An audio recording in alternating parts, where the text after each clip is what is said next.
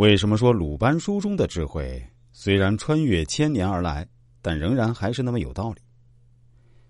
接下来我再来跟大家解析一下鲁班书中的第五句话，原文是这样说的：“欲多则心散，心散则志衰，志衰则思不达也。”翻译成白话文，意思是说，如果一个人的欲望多了，心神就会涣散，意志就会消沉，精力就会不集中，因而难以成功。他指的是人生的浮浮沉沉，欲望乃是最大的滥觞。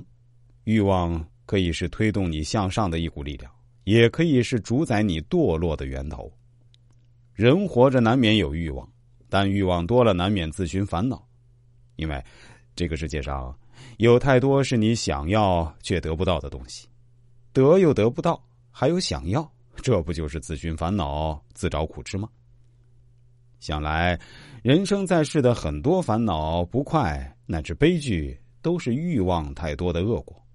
人心不足蛇吞象，大千世界欲壑难填，欲望得不到满足，就会有失望感，就会为了得到而肆无忌惮。一个人欲望太多，就会失去信仰、自尊，原则也会被贪念吞噬。所以，做人要适可而止。知足才能长乐，长乐才能心宽，心宽才能活得坦坦荡荡、意气风发，如此反而能达成所愿。我们分享一下鲁班书中的第六句话，叫“智者不用其所短，而用愚人之所长；不用其所拙，而用愚人之所攻。”翻译一下就是说，真正聪明的人不用自己的短处。而宁可用愚笨之人的长处，不用自己笨拙的方面，而宁可用愚笨之人所擅长之处。